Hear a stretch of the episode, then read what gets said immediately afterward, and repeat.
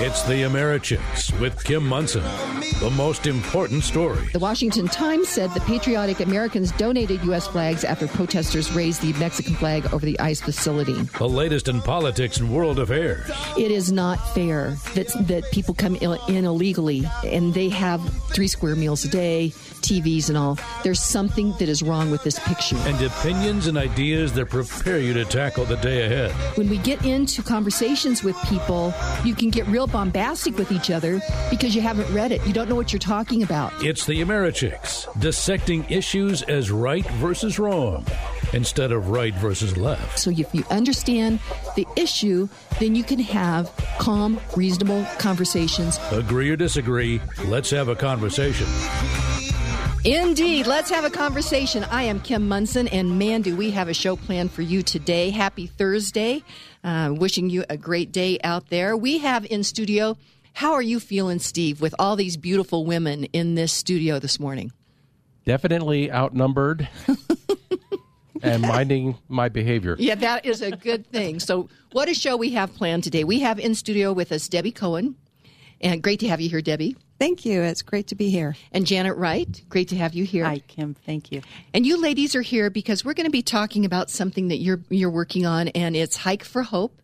And this is to help uh, girls in uh, trafficking in Nigeria, right, Janet? And also just to help the widows, victims of terrorism in Nigeria. Okay, great. We'll be talking about that in the second segment. Okay. So it's great to have you here. And we have Patti here, our research I don't know what we're calling her exactly. Research director, research analyst. It's great to have you here, Patti.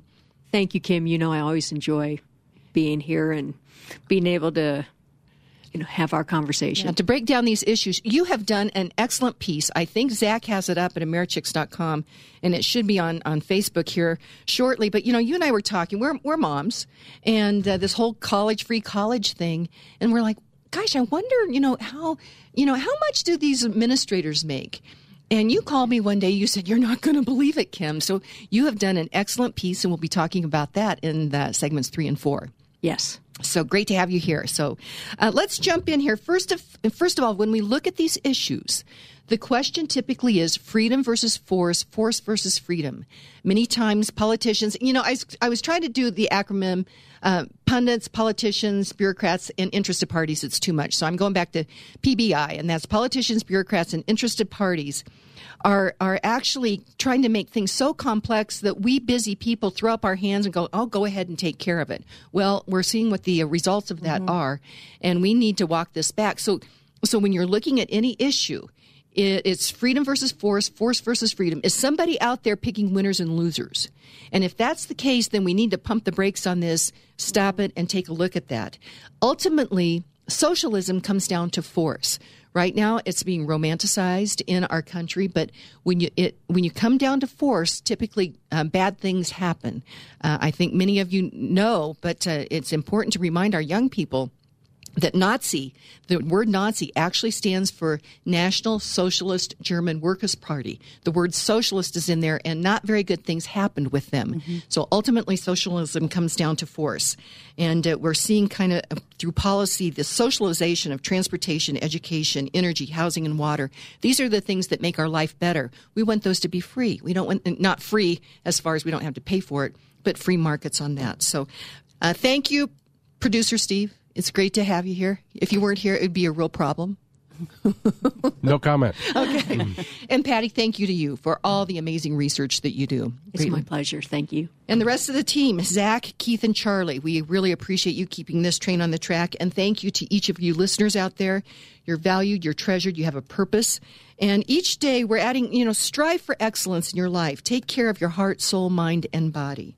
So we're going to jump in here with our inspiration. Nelson Mandela. And uh, I thought since Patti's going to be in and we're talking about education, that's what I would uh, uh, do regarding our inspiration, our funnies, and our quote at the end of the show. And Nelson Mandela said, Education is the most powerful weapon which you can use to change the world. And we've seen the education system in America, it's been pushing us away from the American idea. And he's right. It is how you change the world. And that's why we do this show, so that you can get your brain around these issues and that we can protect freedom, protect the American idea. Okay, Steve, are you ready? Look out, ladies. Okay. It's today's funnies. Okay, finding one of her students making faces at others on the playground, Ms. Smith stopped to gem- gently reprimand the child. Smiling sweetly, the Sunday school teacher said, Johnny, when I was a little girl, I was told that if I made ugly faces, it would freeze, and I would stay like that. And little Johnny looked up and replied, Well, Miss Smith, you can't say you weren't warned. okay. There it is again. I, I just don't know why Johnny is the one who always gets singled out. Oh, you know what? Excuse me. It said little Stevie looked up and replied, "Better you better watch out. You know what? You never know what's going to be coming down the pike on that." Let's uh, jump into some some art, some uh, headlines. First thing, yesterday, Governor Polis uh, attended a meeting with the um, a, a, number of oil and gas people, and uh, he's uh, he said the oil and gas defenders, this is from usnews.com, oil and gas defenders, uh, critics test Colorado's new law.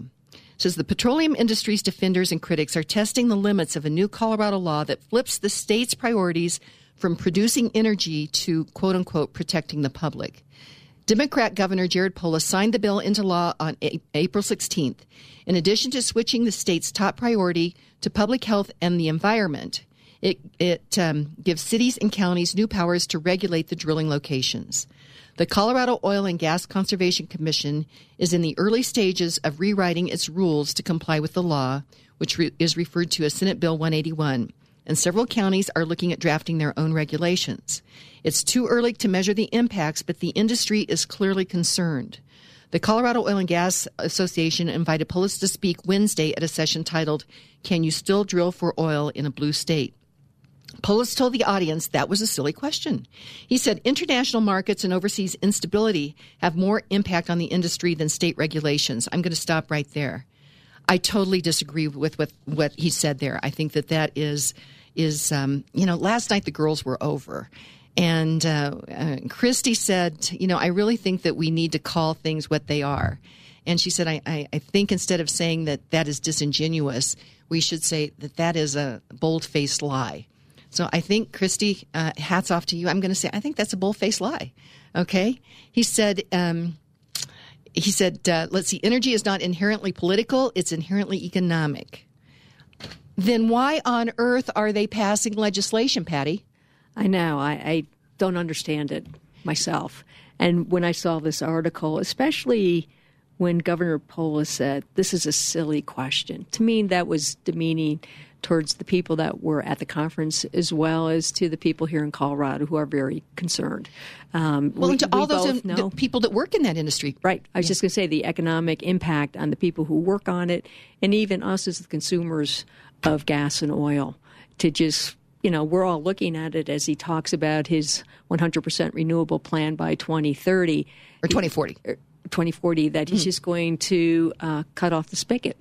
And, and you know, it's interesting because one of the other articles I picked up was a town in Texas that Let's talk about that right where um, that's exactly what they did. They they they thought, okay, we're a red state, predominantly Republicans here running um, the city. We'll, we'll, give it a try. They got a grant from uh, Bloomberg's foundation, and they are so far in debt right now, and they're not getting the energy that they need for the city. And uh, this was from Fox News and Chuck DeVore. The title is Green New Deal Preview. Texas town's lofty environmentalism leaves residents with a nightmare. And he says it wasn't supposed to be this way. Georgetown, Texas, population 75,000, was to be the new poster child of the green movement. Environmental interest in Georgetown's big push to generate all of its electricity from wind and solar was amplified by three factors. The town and its mayor were nominally Republican. Georgetown is an oil and natural gas rich state, and that state is a deep red state. I'm going to just mention something here, and that is sometimes we have uh, foxes in sheep clothing. And uh, what you see in areas that may be predominantly Republican, and Republican doesn't always mean conservative. Um, and uh, what you'll see is um, people that that don't don't hold those those um, inherent Republican ideals of freedom for the individual, protecting our rights. uh, they may actually run as Republicans, but they may push forward policies that are inherently progressive, uh, radical progressive. So I think that might have been what happened, Patti. I, I agree. Okay. So what happened then last October while the Green Dream was still in full flower, no pun intended, the city applied for a $1 million grant from former New York City Mayor Michael Bloomberg's nonprofit Bloomberg Philanthropies and won it. Another point here. We are seeing then private money come in. You're seeing cities use this money to push forward an agenda. So Bloomberg is is brilliant in this way. Is he is is giving them enough money, and then they're taking staff and they're taking dollars and they're pushing forward this this uh, religion, if you will. And I thought that government. I thought that there was a, a, a separation of church and state. Patti. No, I agree. In, in as the article progresses, it even says that at the end they want to get out of this Bloomberg Foundation grant, and they're trying to figure out how, because they're tied into it. Once you take the money, right? Once you take the money, and uh, so continuing on with that, they said it was um, the money was to be used for uh, energy storage. Innovation and batteries. The grant's only real requirement was that the city serve as a public relations platform in Bloomberg's push to convince America to uh, Americans to abandon affordable fossil fuels and reliable fossil fuels and switch to more costly renewable energy. Trouble started when politicians' promise of cheaper renewable energy was mugged by reality. Right. Imagine that. Imagine that. Georgetown's electric bills went up as uh, more wind and solar power displaced cheaper natural gas in the power portfolio of Georgetown's municipal utility. Politicians scrambled for cover, and the bloom came off Georgetown's renewable rose. Now, largely embarrassed, members of the city council are trying to figure out how to unwind the renewable mess they and their predecessors voted themselves into. With their muni- uh, municipal utility facing a $7 million shortfall, money that uh, has to be made up by the city residents through higher electricity costs, the city council voted 5 1 in July to instruct the staff to figure out how to wriggle out of the Bloomberg PR deal. On August 13th, the council voted 5 0 to officially kill the deal. The city is also raising property taxes. The council member who asked for the vote said he wasn't opposed to renewable energy, but that in the light of the city's uh, utilities deficit, the city should focus on basics rather than doing experiments. Uh, I think that perhaps Colorado might pay a little bit of attention to this. This um, 2040 mandate of totally renewable in Colorado is unachievable. And ultimately, we, I had Don Watkins on yesterday with the Center for Industrial Progress, and uh, energy poverty. Uh, is uh, something that uh, we see in third world countries. Debbie and Janet will be talking about Nigeria, where women, uh, a large part of their day is just uh, trying to make sure that they have fuel and water. And so when you have reliable, affordable energy, then instead of them burning dung or wood, uh, to cook and take care of their families, uh, they actually don't have to go out and collect that. And if they have that that that reliable energy, it's affordable, then they can start to do other things to enhance their lives. And so this whole thing, you know, the bloom is coming off the rose, and we continue to talk about this every day because we are in the business of, of the American idea. The American idea has helped more people thrive and flourish than any time in history. And uh, my friends, we need to make sure that we talk about it, get our brain around it, and uh, be able to converse with our, our friends, our family, and our colleagues about this because we are in a great battle of ideas right now. So let's go to break. Uh, when we come back, let's focus on Janet Wright and Debbie Cohen. Uh, they have a real heart for the girls in Nigeria. You won't want to miss this. And then Patti Kurgan in segments three and four we'll talk about uh, the cost of college. We'll be right back. Looking for an awesome place to host your draft party? Look no further than Hooters. With tons of TVs, free Wi Fi, world famous wings, and ice cold beer, you're probably thinking, it doesn't get any better than that. But wait, at Hooters, it does. Every fantasy league gets a free draft kit and over $200 in Hooters swag. Join us for fantasy football done Hooter style. Book now at Hooters.com slash football. That's Hooters.com slash football. See you at Hooters. You want to succeed, so you need to dress for the job, event, or relationship that you seek. For over 30 years, entrepreneur, stylist, and Americhick Kim Monson has been helping women look their very best. And guys, Kim can help you with made to measure shirts that fit great and you'll love to wear. Guys and gals, if you want to up your game and freshen your look, email Kim at Americhicks.com for your initial style consult. Kim at Americhicks.com. All Americhick sponsors are an exclusive partnership with the Americhicks and are not affiliated or in partnership with KLZ or Crawford Broadcasting. If you would like to support the work of the Americhicks with Kim Monson and grow your business, contact Kim at Americhicks.com. That's Americhicks.com. You'd like to get in touch with one of Kim Monson's sponsors, but you can't recall their phone number. Find a full list of advertising partners on Americhicks.com. Hey, welcome back. I'm Kim Monson, and we are dissecting issues as right versus wrong instead of right versus left, agree or disagree. Let's have a conversation. And uh, in the last uh, segment, or in the last break, you heard the ad for Hooters. And yesterday, I had mentioned that I had met uh, somebody for lunch over there last week, and I had uh, they have a new product. It's chicken chips. And uh, uh, Steve came back to me and said, You know, you might want to be really careful and make sure that you have good diction when you're talking about that. And so, actually, I think I'm going to call them chips that are made from chicken. How's that? But they're really delicious. But that was a good catch on that. So the the uh, chips that are made from chicken over at Hooters are really good. Okay, so okay, ladies, um, something more serious. Uh, have Janet Wright and Debbie Cohen in studio. We're talking with you in this segment, and then Patti Kurgan about your piece at Americhicks.com on uh, on segments three and four. So Janet Wright, let's start with you. Uh, what's going on in Nigeria right now? Um, Kim, we are Voices for Nigeria, and we met. I met the woman who originally um, had encouraged the Chibok girls that were kidnapped in uh, 2014 to go to school. And when the few that escaped from Boko Haram, um, she took care of them in her own home for almost nine months. When I met her, um, and this was that without any government aid, without anything else. She runs an organization in Nigeria that's been around for almost 25 years, working with Muslims and Christians.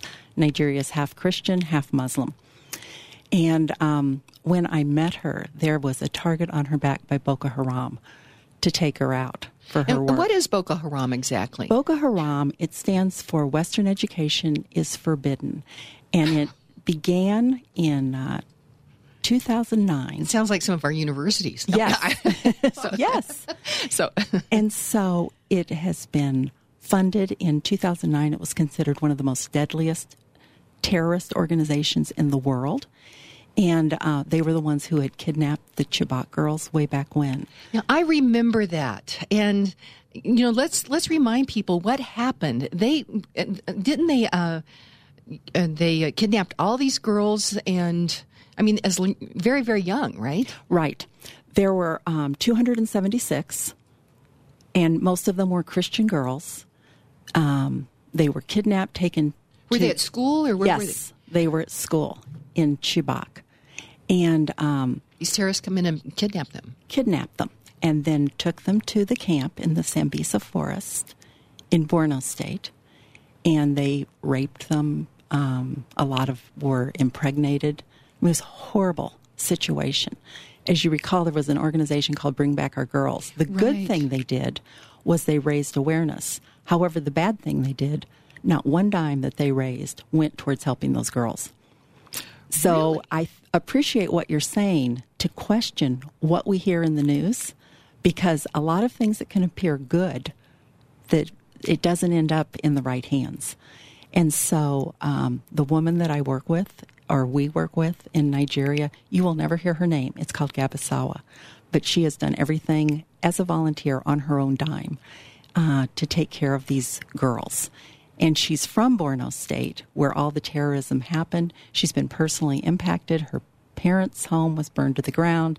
A lot of friends have died. Her brother in law was slaughtered. So, she, And how did you meet her? Oh, that's probably too long to be telling you. Oh, okay, okay. So, but uh, suffice it to say that you two were uh, were brought together. Yes. Okay. We were. And um, I think after knowing her for five years, the integrity of her heart and the uh, her intentions, she is a woman of incredible integrity, uh, fearless, courageous, and of deep faith. Okay. What happened to the Boko Haram girls? Did they eventually were they Some got away, or what happened with them? Um, there were about nine of them that escaped from the camp. Um, and they've been they have been freed to some degree. They've been uh, political ploys for the Buhari Okay. administration, Okay. and that's a whole nother area. What what we're dealing with now is we had sent, um, as you know, the numbers that they give for people that have been killed or kidnapped or displaced. It's funny because now the, the numbers you read are less than what we had statistically five years ago. So there's some censorship in the government about what's actually happening. And that there's a reason why, you know, we do all this stuff on computers, but if you have something that is an important fact, I recommend that you save it, copy it, because those numbers can change and Yes, you don't they do. realize that. So we're, we want to get over here to Debbie, but very quickly, Nigeria used to be a prosperous country. Yes? It is still the wealthiest country in um, Africa. It has the largest population of nearly 200 million. Um, the thing that is interesting about this that I don't, you know, we do humanitarian work. We are trying to help women and we're trying to reestablish um, an economic foundation um, because it's been so destroyed by the terrorism that's going on with Boko Haram and then also the Fulani militants that have come in. In 1989, there was a convention in Abuja, which is the capital of Nigeria, um, with the Organization of Islamic States. Their stated goal was to Islamize Africa. And the, at that time, the president of Nigeria personally gave $20 million towards that goal. Well, what's happened in the last 30 years? That has systematically been happening. What I appreciate about your show is that the man that's the president right now, Buhari, he is part, even though it is unofficial, he is he is allowing a lot of the freedom of the terrorism, trying to implement an Islamic state in Nigeria. What we know from meeting with people in DC and some other areas, officials of other African countries, they have said if Nigeria falls into the hands of becoming an Islamic state, all of Africa will follow. The importance of helping Nigeria, at least those people that have been victims of terrorism, is critical. It will change the geopolitical um, dynamic globally. And you'd mentioned that as he was elected, that uh, that actually the elections were somewhat rigged. somewhat rigged. Oh my gosh. They had uh, on video 10 year old kids that had a voter card that were voting. The districts that Buhari did not win, they have this on video. They were tearing up the, the votes. So, uh, again, what you're doing is so important that we become informed, that we don't fall asleep um, at the wheel. We think we're so secure where we are in America. Nigeria would have said, We are the strongest democracy in Africa. And yet, in a very short period of time, it is in a mess. Inflation is out of control. Um, just the corrupt everything. So the American idea, you know, um, Patti, you and I are involved with Vino and Veritas, Dr. Tom Krannawitter, which is the study of the Federalist Papers that we're doing, and, and it's amazing. We have three of them now. One over at Jen's at Water Edge Winery, and then down at uh, Colorado Cork and Keg, and then up at uh, Ginger and Baker up in Fort Collins. And we are studying the Federalist Papers. And uh, Dr. Krannawitter and I have continued to have conversations, and I've always I've, I've said that I've always thought the the American idea and the Christian idea are so connected because both of them value the individual. Uh, you know, and but and Christ doesn't use force. He says you can choose whether or not you want to believe in me or not. And uh, America is uh, basically, you know, it's a free. It was founded on freedom and liberty as well. But what I've learned, Patti, is that uh, America, the value of the individual, but the real thing is, is the American idea has been put in place to protect those inalienable rights of life, liberty, and pursuit of happiness. And that is what has empowered the American idea to uh, uh, to allow everyday people to thrive and, and flourish. And we're seeing in public policy that we're taking away that, that right of uh, life, liberty, and pursuit of happiness. And that's what the big fight is about, right, Patti? Exactly. It's it's force versus freedom, and they're trying to force us into so many different activities that we don't want to participate in whatsoever. Okay, so on that, we're going to talk. Well, we'll have you. We'll we'll talk some more about that. But Debbie Cohen, it is so good to have you in studio, and you and Janet are working together. And um, obviously, you know, money would help. And so you are can talk to us about this hike for hope. Now, what is this exactly, Debbie Cohen? Well, yes, we do um, uh, want to be able to raise some money for uh, Voices for Nigeria. And so we have this um, hike for hope for the month of September. It is a couple things. One, um, the sponsorship, where we're asking people to do what they love. A lot of people here in Colorado love hiking, getting out and seeing the colors. Even taking a stroll up the Kenosha Pass, seeing the beautiful colors is mm, a hike. And so we're asking people to do those hikes and maybe put a goal on it. Say, I want to do 15 miles in the month of September, seeing the colors, and then collect people that are your friends and colleagues at work and, um, you know, to sponsor you for a certain amount of money per mile. And once you've uh, done that, then you can donate it to Voices for Nigeria. Um, you can go to the website, okay. voicesfornigeria.org, and download the information um, for um, getting a sponsorship form that you can e- actually keep track of that. We have a couple hikes that we're sponsoring. I'm going to be leading one on September 14th to Herman Gulch, and it's about a 6.3 mile round trip up by Dillon. And then we have another one that's being led by Sandy Stoller, who's also part of this uh, fundraising effort uh, at Dawson Butte down by Castle Rock. Okay, so uh, just clarify this for me. So some people can they can just do what a hike that they like, and they can just have their friends sponsor them on that, or you guys will be organizing some hikes so you could hike with other people and get to know know some new folks. Exactly, and the hikes that we're leading are considered a flat donation. So that's one way that you can contribute if you don't want to do the sponsorship. And those actually you can find on meetup groups, which uh, Weekend Plus is one of them that you can go to and sign up for that, or um, uh, South Denver um, Social Club, you can do that as well, or you can just go to the voicesfornigeria.org and look under the events page and find the information and reach us directly and sign up for it that way. Great. And there's a contact uh, information there as well. So that's voices for the number four Nigeria.org. Uh, ladies, thank you. Uh, you truly inspire me. and uh, we want to talk to somebody else that don't tell him, but he inspires me also. Jason McBride with Presidential Wealth Management. How are you doing? I heard you. Uh oh. so what is go- I, is this not amazing, Jason? What these ladies are doing to help? I remember uh, when when those girls were uh, kidnapped, and I, I, remember the pictures of the camps, and, and here Debbie Cohen and Janet Wright are in here doing something about it. Don't you love it? I, I think it's great. You find the best people to come on your show. I know I do. I mean, thank you. I should say thank you. I am blessed. so, what is going on out there, Jason?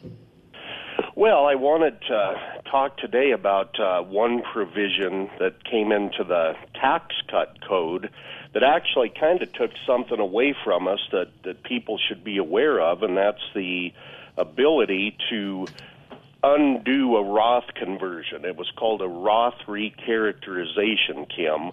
And it used to be that if you converted your IRA to a Roth IRA, and then if something happened, let's say, let's say you converted in the middle of this year uh, or today, and then either A, you made a mistake and some kind of big windfall of income came in later in the year you weren't expecting, so now you're in a higher tax bracket than you thought.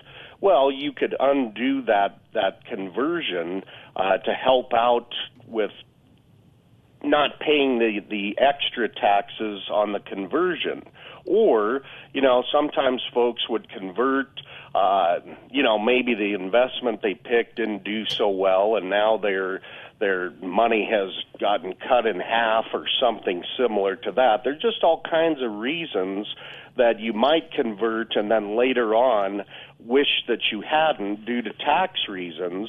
Uh, and Kim, you used to be able to undo that conversion. You had up until October 15th of the following year to undo it, and now you can't. Uh, they took away that that provision with the tax cut code. So if you do a Roth conversion now, you're stuck with it. So it just takes a little bit of extra care and planning before you uh, pull the trigger or push the button, whatever way you want to put it. Okay, and that is really important. And uh, you know, we talk about this all the time, Jason, and that is sitting down you, with you and doing a discovery session, uh, so that people can understand where they are. There's no pressure if things are going great with where they are. Perfect. If you can help them, great. Also, uh, with that though, you and I are doing this great event on September 16th over at Jen Hewlin's Water's Edge Winery, Nuts and Bolts, and uh, you've got a story about a Roth conversion that. Um, I think people would really, uh, it would behoove them to hear. And I'd like you to, I hope you will tell that that night. That night? Okay, well, uh, I'll do whatever you say, Kim. You're the boss. I'm going to tell Melissa that you said that, okay? Well, you say that to her that too, I know. She's the boss. so, anyway, it's great. Uh, it's going to be a great event. Go to uh, my website. You can sign up there, or you can go to chickspresidential.com. Reservations are coming in at a brisk pace, and so you'll want to have uh, a seat there. And it's going to be a really fun evening, Jason. Yeah, I think it will, and uh, you might learn something useful as well. That's one of the points of it. So I think anything you can learn to, it's just these little extra edges. Maybe get a little extra thought, a little more knowledge. Those little things can really add up over time to to make you a better investor, make you a little bit more aware, hopefully a little bit smarter. So we'd love to have folks uh, come and uh, meet with you and me and Jeff Hirsch from uh, New York. Uh, we'll, we'll rib him a little bit about uh, about his residence, and it'll it'll just be a good, a real good evening. So, as you said, Kim, a couple of ways to sign up. Uh, go to your website, americhicks.com. You can go to chicks presidential.com or wait, you know, about an hour or so, let Natalie get the phones going at work and call us 303 694 1600. Okay, Jason, thanks so much again. That number is 303 694 1600. We'll talk to you tomorrow. Thanks. Okay, we're going to go to break. When we come back, Patti Kurgan has uh, done an amazing piece. You can find it at Americhicks.com. Uh, titled Parents Are Trading Guardianship of Children for College Financial Aid. Uh, when Patti found this headline, she calls, You're not going to believe it. You're not going to believe it either. So we're going to talk with Patti when we come back. Are you looking for news, not propaganda? Ready for a news source you can actually trust? How about a news site that doesn't want to sell you a subscription? Visit CompleteColorado.com to see all the latest news from around Colorado. Complete Colorado's staff scours news sources from around the state and nation to bring you only the top stories that affect you right here in our great state. Updated three times a day, CompleteColorado.com has full time reporters doing original investigations and reporting like newspapers used to do, as well as opinion and political commentary from a variety of Colorado voices. And CompleteColorado.com is the only place to read columnist Mike Rosen. Always fresh content, always free, always informed. CompleteColorado.com, your complete source for Colorado news. Don't miss Vino and Veritas, Wine and Truth, a study of the Federalist Papers. Join Kim Monson with the Americhicks at Water's Edge Winery in Centennial or Colorado Cork and Keg in Castle Rock. In Fort Collins, attend Vino and Veritas at Ginger and Baker. Kim Monson with the Americhicks would like to thank Presidential Wealth Management Loveland, Presidential Wealth Management Greenwood Village, Tina Francone with Straightforward Shooting, and Grand Lake U.S. Constitution Week for their generous support. Vino and Veritas, Wine and Truth, a study of the Federalist Papers. Sign up today at Americhicks.com. Hey, welcome back. I am Kim Monson. We are dissecting issues as right versus wrong instead of right versus left, agree or disagree. Let's have a conversation. fabulous conversation with Janet Wright and Debbie Cohen this last segment, and thrilled to have in studio. We haven't quite figured out research director, research analyst, all of the above. Patti Kurgan, it's great to have you here. Thank you, Kim. And you have written a really important piece. You can find it at americhicks.com. And I think Zach's going to be putting it on Facebook here shortly. But, you know, you do all this amazing research for us. And uh, people say, well, we all talk, we're like, we could do two or three hours of important information, but we try to pack it all into an hour. I think I need to start to, to talk like, um, be an auctioneer. That way we can get it all done. Although some people do say I talk kind of quickly. I was going to say at times you are talking quickly. yeah, because there's a lot to talk about. But you called me. You said, Kim, you're not going to believe this. So set this up for us, Patti. Well, I, I came across this article, um, hit the front page of the Wall Street Journal, and it's talking about parents giving up the guardianship of their children for financial aid. And for that, college. For college. And that just went right through my heart. It's like, so I mean, I, I have three kids and I love them dearly. And that thought would never cross my mind. For, for extra dollars for college, I'm going to give my kids up the, the guardianship. It, it just was such a disconnect for me. And I'm like, you know, what's going on and what would motivate somebody to do this? Because there's a lot of implications, moral implications, uh, social, financial implications. And what it gets down to is some people, the, the student, their child wants to go to a, a school and it's rather expensive and they don't have the funds. So they're like, well, you know, if you, that's where you, where you want to go, okay. What I'll do is I'll transfer, like in, in this article, the the mother transferred guardianship to her business partner. I guess she wasn't making as much money, and then the child actually received the bulk of their t- college tuition, which is $65,000 um, through financial aid. And the, the difference of 18000 was picked up by their grandparents. But it's like, you know what? Um, there's a lot of good schools out there that don't cost $65,000 a year. Why does your child have to go to this one? And, you know, I, I I started, my youngest one graduated in 2014. So I'm like, okay, so it was expensive back then. His last year was $55,000. It's like, okay, so how much higher is it?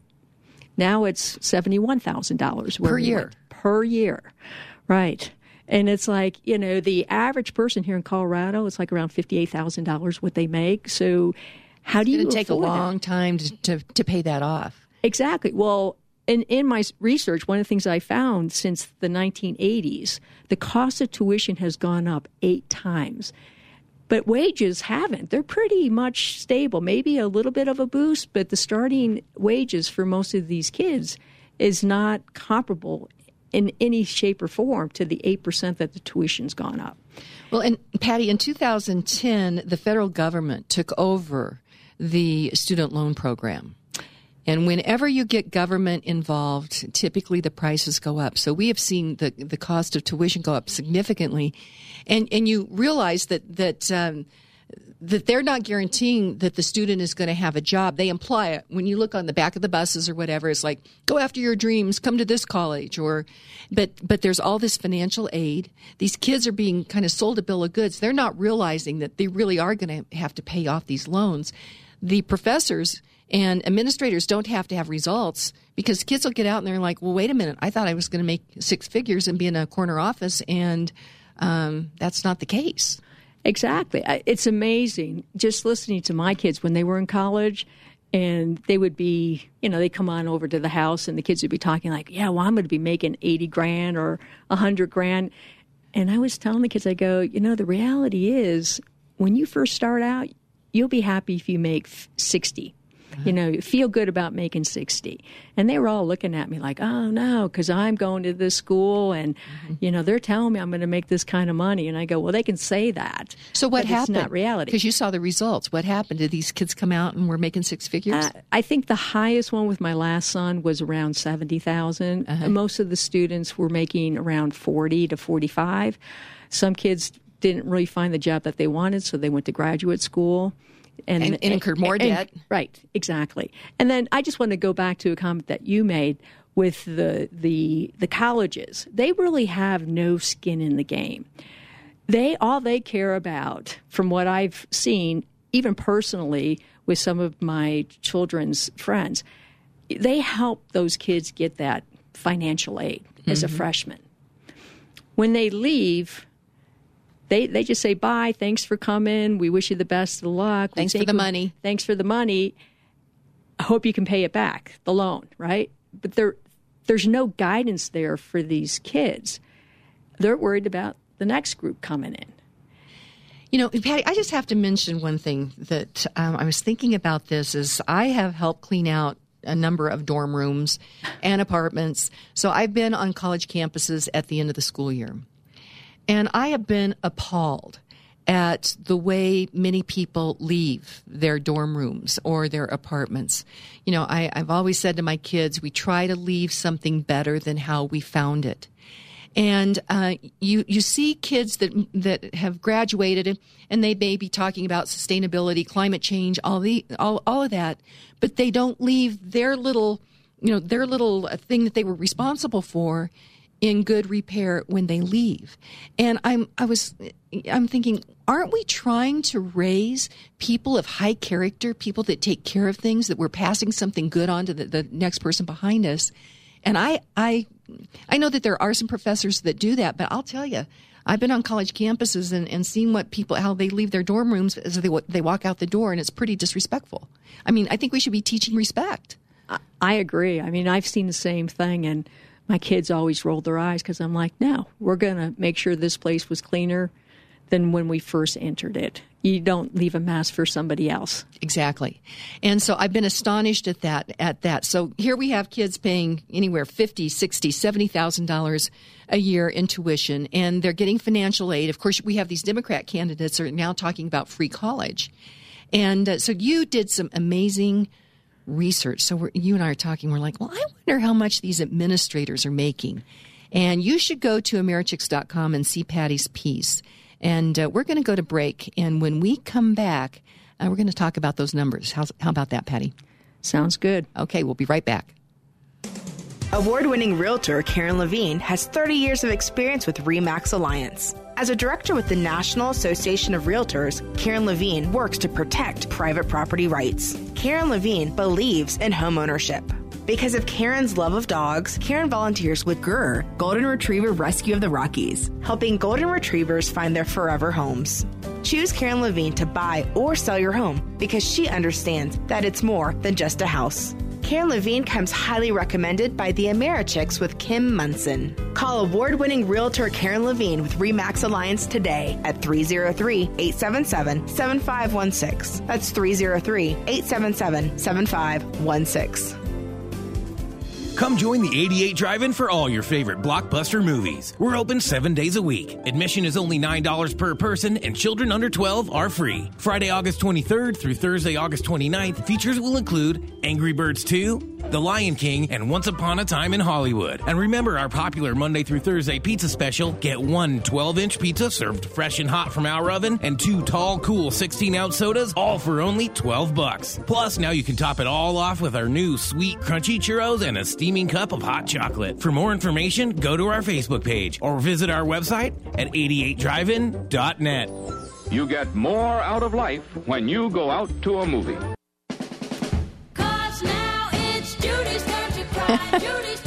Welcome back. I'm Kim Monson, where we are dissecting issues as right versus wrong instead of right versus left. Agree or disagree, let's have a conversation. And uh, you know we're we're delving deep into these issues, and one of the reasons is is because of our fabulous research director, and that is Patti Kurgan. We have her in studio. She's written this really important piece. Go to americhicks.com about parents are trading their guardianship of children for college financial aid.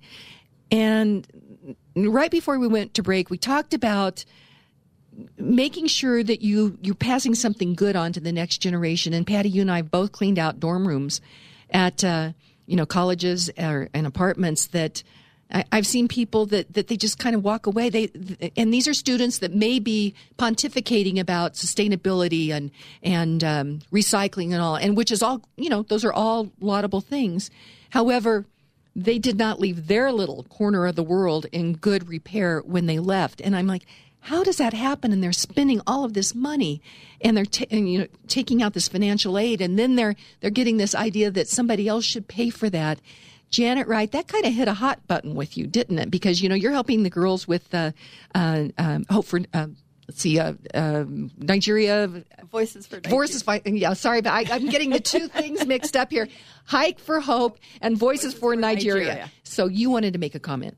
I did because what we have been doing is a farming project for women that have lost their homes, their families, their husbands, everything. And I thought, what a contrast. When you're talking about entitlement here, these women have lost everything. In Nigeria. In Nigeria, there are hundreds of them that want the opportunity to work to start farming so they can take care of themselves and also give back to their communities of women that are in these internally displaced persons camps that have no way of feeding themselves. And I thought, they've been through trauma we can't even imagine. And they are excited to be given the opportunity to work, to provide for themselves. And I think that's one of the most encouraging things to me, and also the contrast of what I see in this country. These women don't expect anything. They are so grateful that somebody is giving them the opportunity to take care of themselves. And the word grateful is so important. Patti, I just have to mention another thing that you brought up, and that is uh, the New York Times 1619 project, where they are continuing to wanting to, to try to divide Americans, and they're going to use this whole race slavery issue because it was 400 years ago that the first slaves were brought to America. Now let's let's think about what's going on in America. Even the you know the Heritage Foundation had done a report, and even the poor in America live better than many of the rich in other countries. They have air conditioning, they have cars, they have TVs, they have uh, cell phones, and we are moving away from being grateful, and uh, that is. Um, you know, you can either be grateful or you can be envious, and uh, or you can feel entitled. I think Debbie, you'd mentioned that during break. So, with that, though, let's get back to, I guess, where we're at on that. You did some important research on. Uh, I think many uh, many American kids feel entitled that they should go to college, and they feel that somebody else should pay for it. And uh, why is college so expensive? Let's. And you and I thought, I wonder how much those administrators make, and you're going to be shocked. Yes, I was shocked when I started looking this up there's a great website out there that has all the compensation for, I think, over 600 uh, private schools and public schools. And my alma mater, um, Duke, the, the president in 2018 made almost $1.3 million. Someone has to pay for that, and it's the students. Mm-hmm. Uh, coming home to Colorado at the Colorado State University, the uh, president and at the time was Chancellor Anthony Frank, he made $1.1 million in 2018. And again, that's a public institution. Somebody has to pay for it. It's those students. Okay, I just have to say something. You know what? We're going to see this big assault on Tabor, the Taxpayers' Bill of Rights, and they're going to be talking about we need more money for education. Uh, quite frankly, maybe we don't. Maybe we need to watch, uh, get, have transparency where the money's going. So thank you, Patti. Continue. Right. Well, I, I, you know, there's a lot of shocking numbers here. And my understanding is he, he will be great, Mark Kennedy, for CU Boulder. I did have to question, though, a couple of things. His base salary is $650,000, and then he has another $200,000 as a possible performance incentive. And one of the incentives of $50,000 was that he would do four forums outside the Boulder, Colorado Springs, and Fort Collins area. And and the fact of the matter is, you would think that that would be part of his job. So why? And he only has to do four. So why does he get that fifty thousand dollar bonus? And that, and that's per, isn't it? Or is it a total of fifty for doing all four of those? Fifty thousand for all four. Okay. Okay. Yeah. Yeah. Okay.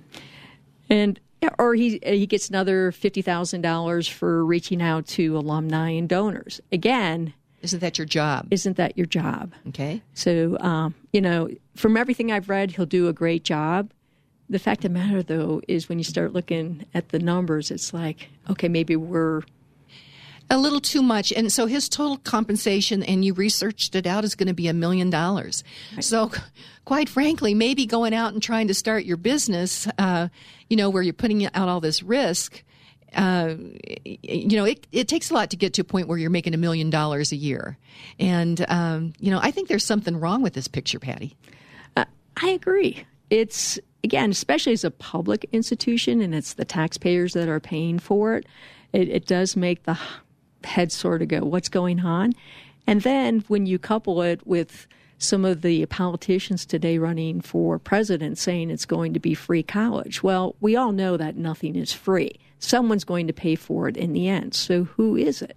Well, when your tax dollar goes up, again, the assault on Tabor, if you take off the revenue limit, it's going to be the higher income. And and even, you know, so hundred thousand dollars, some people go, Wow. If you have three, four kids, that that's not a whole lot of money. Right. You can and, go through hundred thousand dollars pretty quickly when you have children. Right, especially if you're saving for college. Yeah.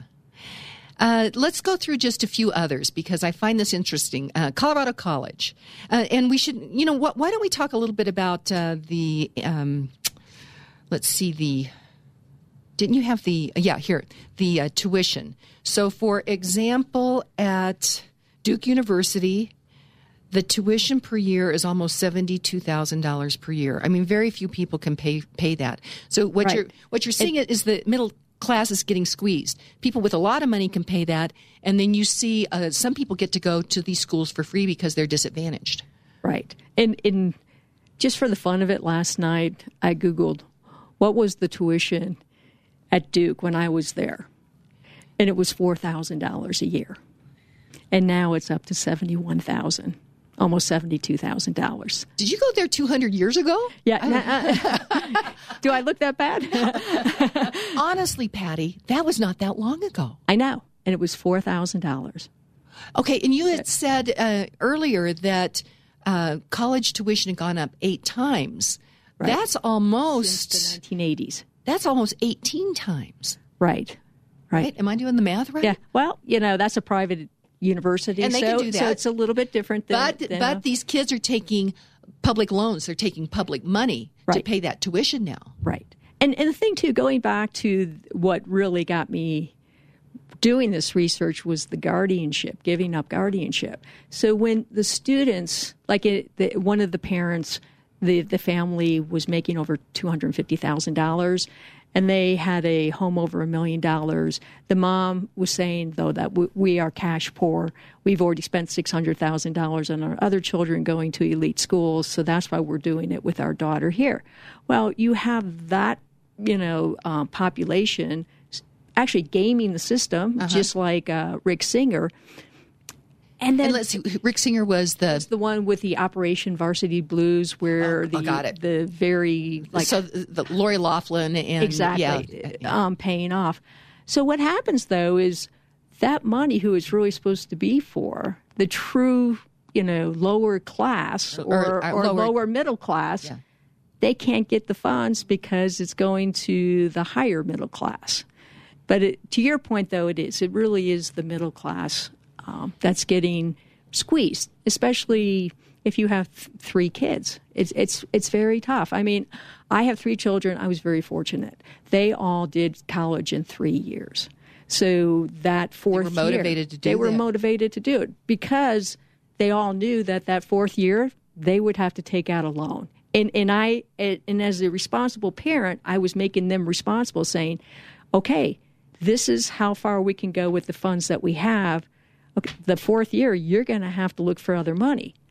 And you will pay it back. You will not default on it. If you take it out, you sign the papers, it is your responsibility to pay it back with interest. Patti, the other point is is when we moved away from people earning scholarships. Remember scholarships? Ladies were probably old enough to remember that scholarships used to be a way that you could fund college and uh, and you would work hard in school so that you could get good marks. You would do a variety of things, and you could be awarded scholarships because of your hard work and your achievements. And that flew out the door when we got government uh, loans into this this whole business, uh, and because if you were taking out a loan from a bank, they would have you come in and, and they'd say, you know, you're going to be responsible for this. Uh, you know, good grades would be a good idea, and you got government involved. You know, results didn't matter, and then you've got these uh, administrators making all this kind of money. I mean, quite frankly, uh, if um, uh, let's say at Duke, you said that he is being paid a little over one, almost 1.3 million dollars. You know what? He should he should have some results, and every one of those kids should have a job when, when they when they uh, uh, graduate from Duke. So we are we're out of time. Um, but go to my website and check this out. Patti, the research you've done on this is absolutely amazing, and you are such a valued member of our team. Thank you. Thank you very much, Kim. Okay. And, and thank you to your listeners. Yes, definitely. Janet, Wright, thank you so much for being here. Thank you for having us. And Kim. your amazing work, this care for, for our sisters in Nigeria. Thank you. Thank you. And Debbie Cohen, it's so great to reconnect with you. Thank you. And you reached out to me and uh, said, guys, could we have just a few minutes? And we ended up doing a whole segment. So it's so great to have you here as well. Well, I appreciate uh, the opportunity, and uh, we all need to get out there and hike. Yeah, hike for hope. hike for hope. So, okay, um, our quote for today is Mark Twain. Love this. I have never let my schooling interfere with my education. and so on that. Today, read great books, think good thoughts, listen to beautiful music, communicate and listen well, live honestly and authentically, strive for high ideals, and like Superman, stand for truth, justice, and the American way. This is Kim Monson signing off. God bless you, and God bless America.